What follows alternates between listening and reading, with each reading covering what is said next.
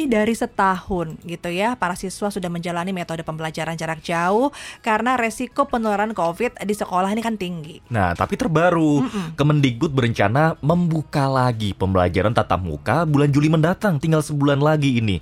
Rencana ini pun kemudian banyak mendatangkan pro dan juga kontra di tengah masyarakat. Publik masih khawatir akan lonjakan kasus COVID-19 yeah. yang masih belum reda. Betul sekali. Nah, ini pemerhati dan juga pengamat pendidikan Satria Dharma punya pendapat tersendiri nih ya. Keamanan semua pihak harus menjadi prioritas utama gitu dalam pengambilan kebijakan di tengah situasi pandemi. Oleh karena itu, ya, saran dan pertimbangan dari pihak berwenang berkaitan dengan aspek kesehatan ini harus dijadikan patokan utama. Nah, ia pun dia pun juga mempertanyakan loh ini, apakah IDI dan juga Ikatan Dokter Anak Indonesia sudah dilibatkan belum dalam rencana pembukaan pembelajaran tatap muka ini? Mm-hmm. Terlepas dari kesulitan yang dialami oleh sejumlah pihak ya, terutama terkait pelaksanaan pembelajaran jarak jauh dan juga Dharma pun juga menganggap hal ini sebagai harga yang memang harus dibayar agar situasi tidak mudah uh, agar situasi yang tidak mudah yang ada sekarang gitu ya. Mm-hmm. Sebut saja misal kayak jaringan internet, kemudian juga kepemilikan gawai yang belum merata,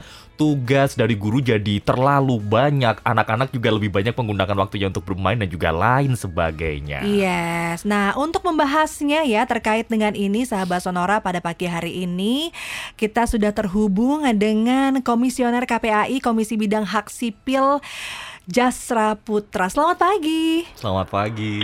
Selamat pagi Mas Arya dan Mbak Rara. Apa kabar Pak Jasra? Sehat? Alhamdulillah, Alhamdulillah. sehat. Alhamdulillah. Baik. Pak Jasra, ini 79,54 persen sekolah sudah siap nih Pak menggelar pembelajaran tatap muka. Dasar kesiapan sekolah ini apa Pak? Iya, uh, jadi KPAI melakukan pengawasan mm -hmm. di tujuh provinsi ya, yes. uh, dari Pulau Jawa, kemudian Sumatera dan Indonesia Timur. Uh, kita memang basisnya sekolah ya, uh, mm -hmm. baik uh, tingkat SD, SMP, SMA, SMK dan juga sekolah agama.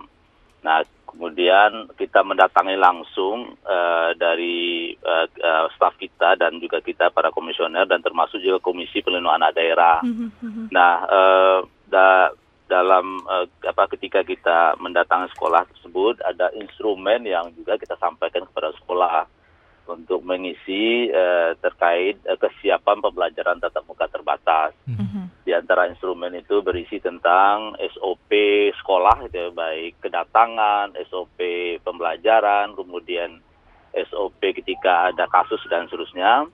Kemudian yang kedua juga termasuk uh, soal kerjasama dengan uh, lintas ter OPD terkait, ya misalnya Satgas COVID hmm. atau Dinas Perhubungan dan seterusnya hmm Kemudian yang ketiga kita juga mengukur apakah ada terjadi uh, anak putus sekolah dan juga uh, apa pernikahan usia anak ya karena di situasi pan, apa di situasi apa mm-hmm. uh, COVID ini. Nah dari instrumen ini kita olah dan maka hasilnya uh, hampir 80 persen sekolah yang kita datang itu uh, siap untuk melakukan pembelajaran tatap muka karena sebagian sekolah yang kita datang itu juga memang sedang melakukan uji coba pembelajaran tatap muka. Kemudian nah, lalu kita melahirkan 14 rekomendasi mm-hmm. uh, terkait uh, sekolah yang kita datangi dan termasuk juga uh, rekomendasi kita terkait kes, uh, rencana pemerintah untuk membuka uh, seluruh sekolah ya terbatas di bulan Juli 2021 gitu, Pak. Mm-hmm. Oke. Okay. Okay. Pak Jasa Putra, uh, tadi disebutkan uh, sudah melakukan riset di tujuh provinsi gitu ya. Bagaimana dengan standar protokol kesehatan di sekolah tersebut? Iya, uh, memang uh, kita fokus ya ke prokes itu ya, termasuk yeah. juga SOP ya. Uh, sebagian sekolah itu memang sudah ada SOP dan dan juga sudah dipraktekkan lah ya dari bulan ya, karena pengawasan kita ini mulai dari Januari sampai Mei ya. Hmm. Tapi di tahun 2020 kita sudah melakukan dan tahun 2020 itu memang kecil kesiapan hanya 16 persen di 9 provinsi yang kita lakukan survei.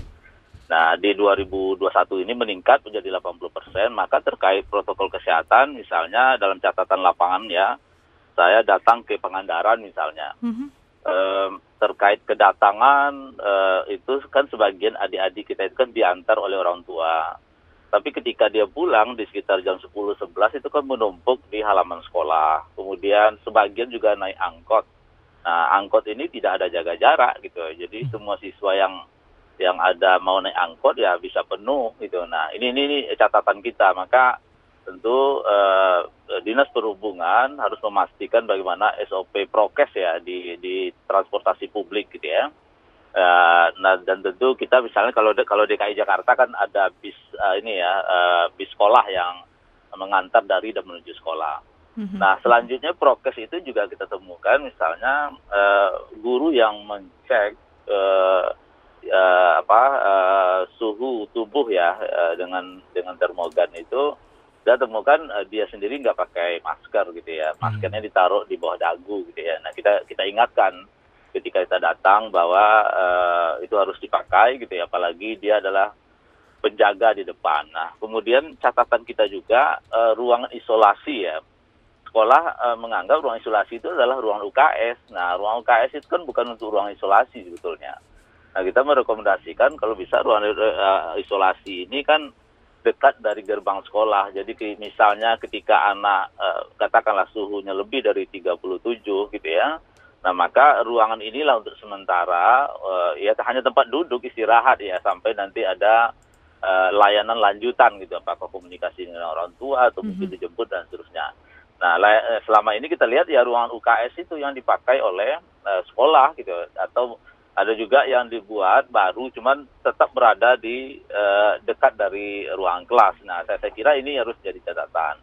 Hmm. Nah, selanjutnya juga catatan soal prokes ini di sekolah memang tidak semua anak-anak kita ini kan terbiasa untuk memakai masker selama uh, saat pembelajaran itu. Maka tentu harus ada petugas yang selalu mengingatkan, kemudian uh, antar mereka juga mungkin harus mengingatkan juga gitu karena rombongan belajarnya kan tidak terlalu banyak ya hanya uh, eh, 18 orang ya. Kalau ke depan itu kita kalau kita lihat kan hanya 25% siswa ini masuk. Nah, saya kira antar mereka ini kan harus ada yang saling mengingatkan antar mereka supaya tetap jaga jarak, uh, cuci tangan pakai sabun, kemudian apa pakai masker. Nah, catatan kita juga belum semua sekolah karena kan uh, kalau ke depan itu 25% ya di bulan Juli ini siswa masuk, ya kita berharap kan masing-masing kelas itu kan ada wastafel dekat pintu itu ya yang dialiri dengan air hmm. ya. Ada sabun di sana. Sehingga adik-adik kita katakanlah kalau memang targetnya ke depan adalah masuk selama dua jam ya setidaknya sel rentang waktu itu kan dia terus apa mencuci tangannya atau mungkin satu kali satu jam dan seterusnya.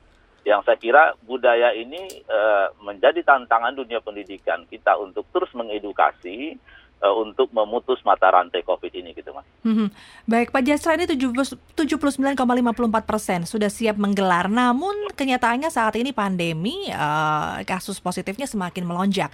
Kita ketahui di Kudus, di Bangkalan, bahkan juga ada klaster pondok pesantren dan lain sebagainya. Apakah uh, perlu ditinjau ulang? Adakah persyaratan-persyaratan yang juga perlu untuk diperketat atau bagaimana misalnya Pak Jasra?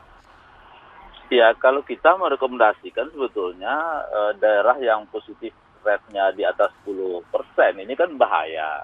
Betul. Tapi saya saya lihat kan uh, pengumuman Pak Menteri Kesehatan kemarin uh, hasil arahan Pak Presiden bulan Juli ini kan tetap dibuka ya 25 persen, kemudian hanya dua jam dua kali seminggu per per siswanya. Nah, saya kira kan tidak memperhatikan positif rate lagi gitu ya. Nah ini ini harus menjadi pertimbangan kita. Kalau sekiranya uh, membahayakan ya tentu harus kita sampai apa kita ingatkan karena kita bersyukur juga ya tetap ada orang tua di situ ya yang menjadi pengambil keputusan.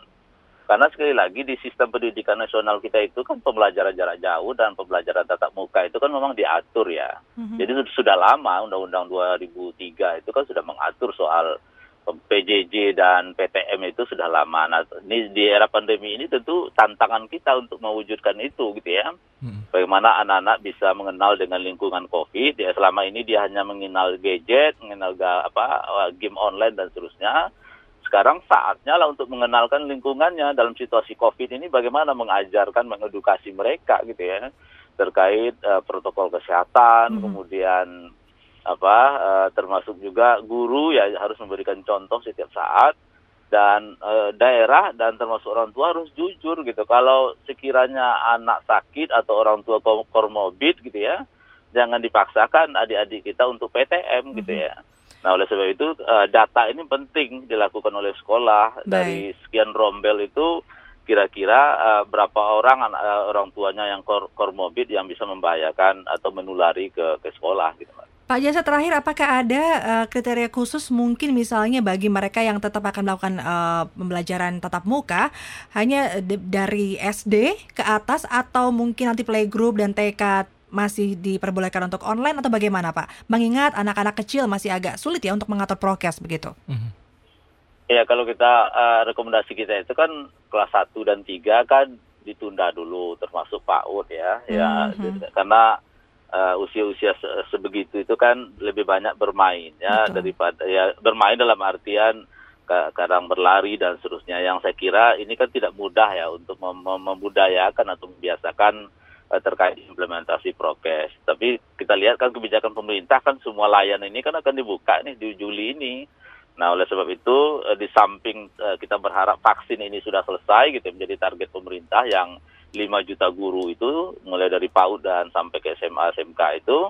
Nah, kemudian yang kedua tentu sekali lagi keputusan itu kan tetap di orang tua gitu. Jika orang tua belum merasa nyaman atau uh, uh, apa ada kekhawatiran terinfeksi COVID dan seterusnya, saya kira ya tentu orang tua tetap uh, membantu ya pembelajaran dari rumah gitu ya. Uh, sesulit dan dan situasi apa pun uh, kondisi rumah kita gitu, Pak. Baik. Pak Jasra Putra terima kasih atas waktunya pada ya. pagi hari ini. Salam Sama-sama, sehat Pak Yasra. Ya, Selamat salam pagi. sehat semua pagi. Nah. Ya sahabat sonora kita masih membahas mengenai pembelajaran tatap muka yang akan dilaksanakan di bulan Juli nanti namun di tengah pandemi yang kasusnya semakin melonjak. Bagaimana pendapat Anda? Silahkan bisa voting. Kami tunggu di Instagram @sonorafm92 atau silahkan bisa langsung Anda sampaikan pendapatnya di 0812 112 9200.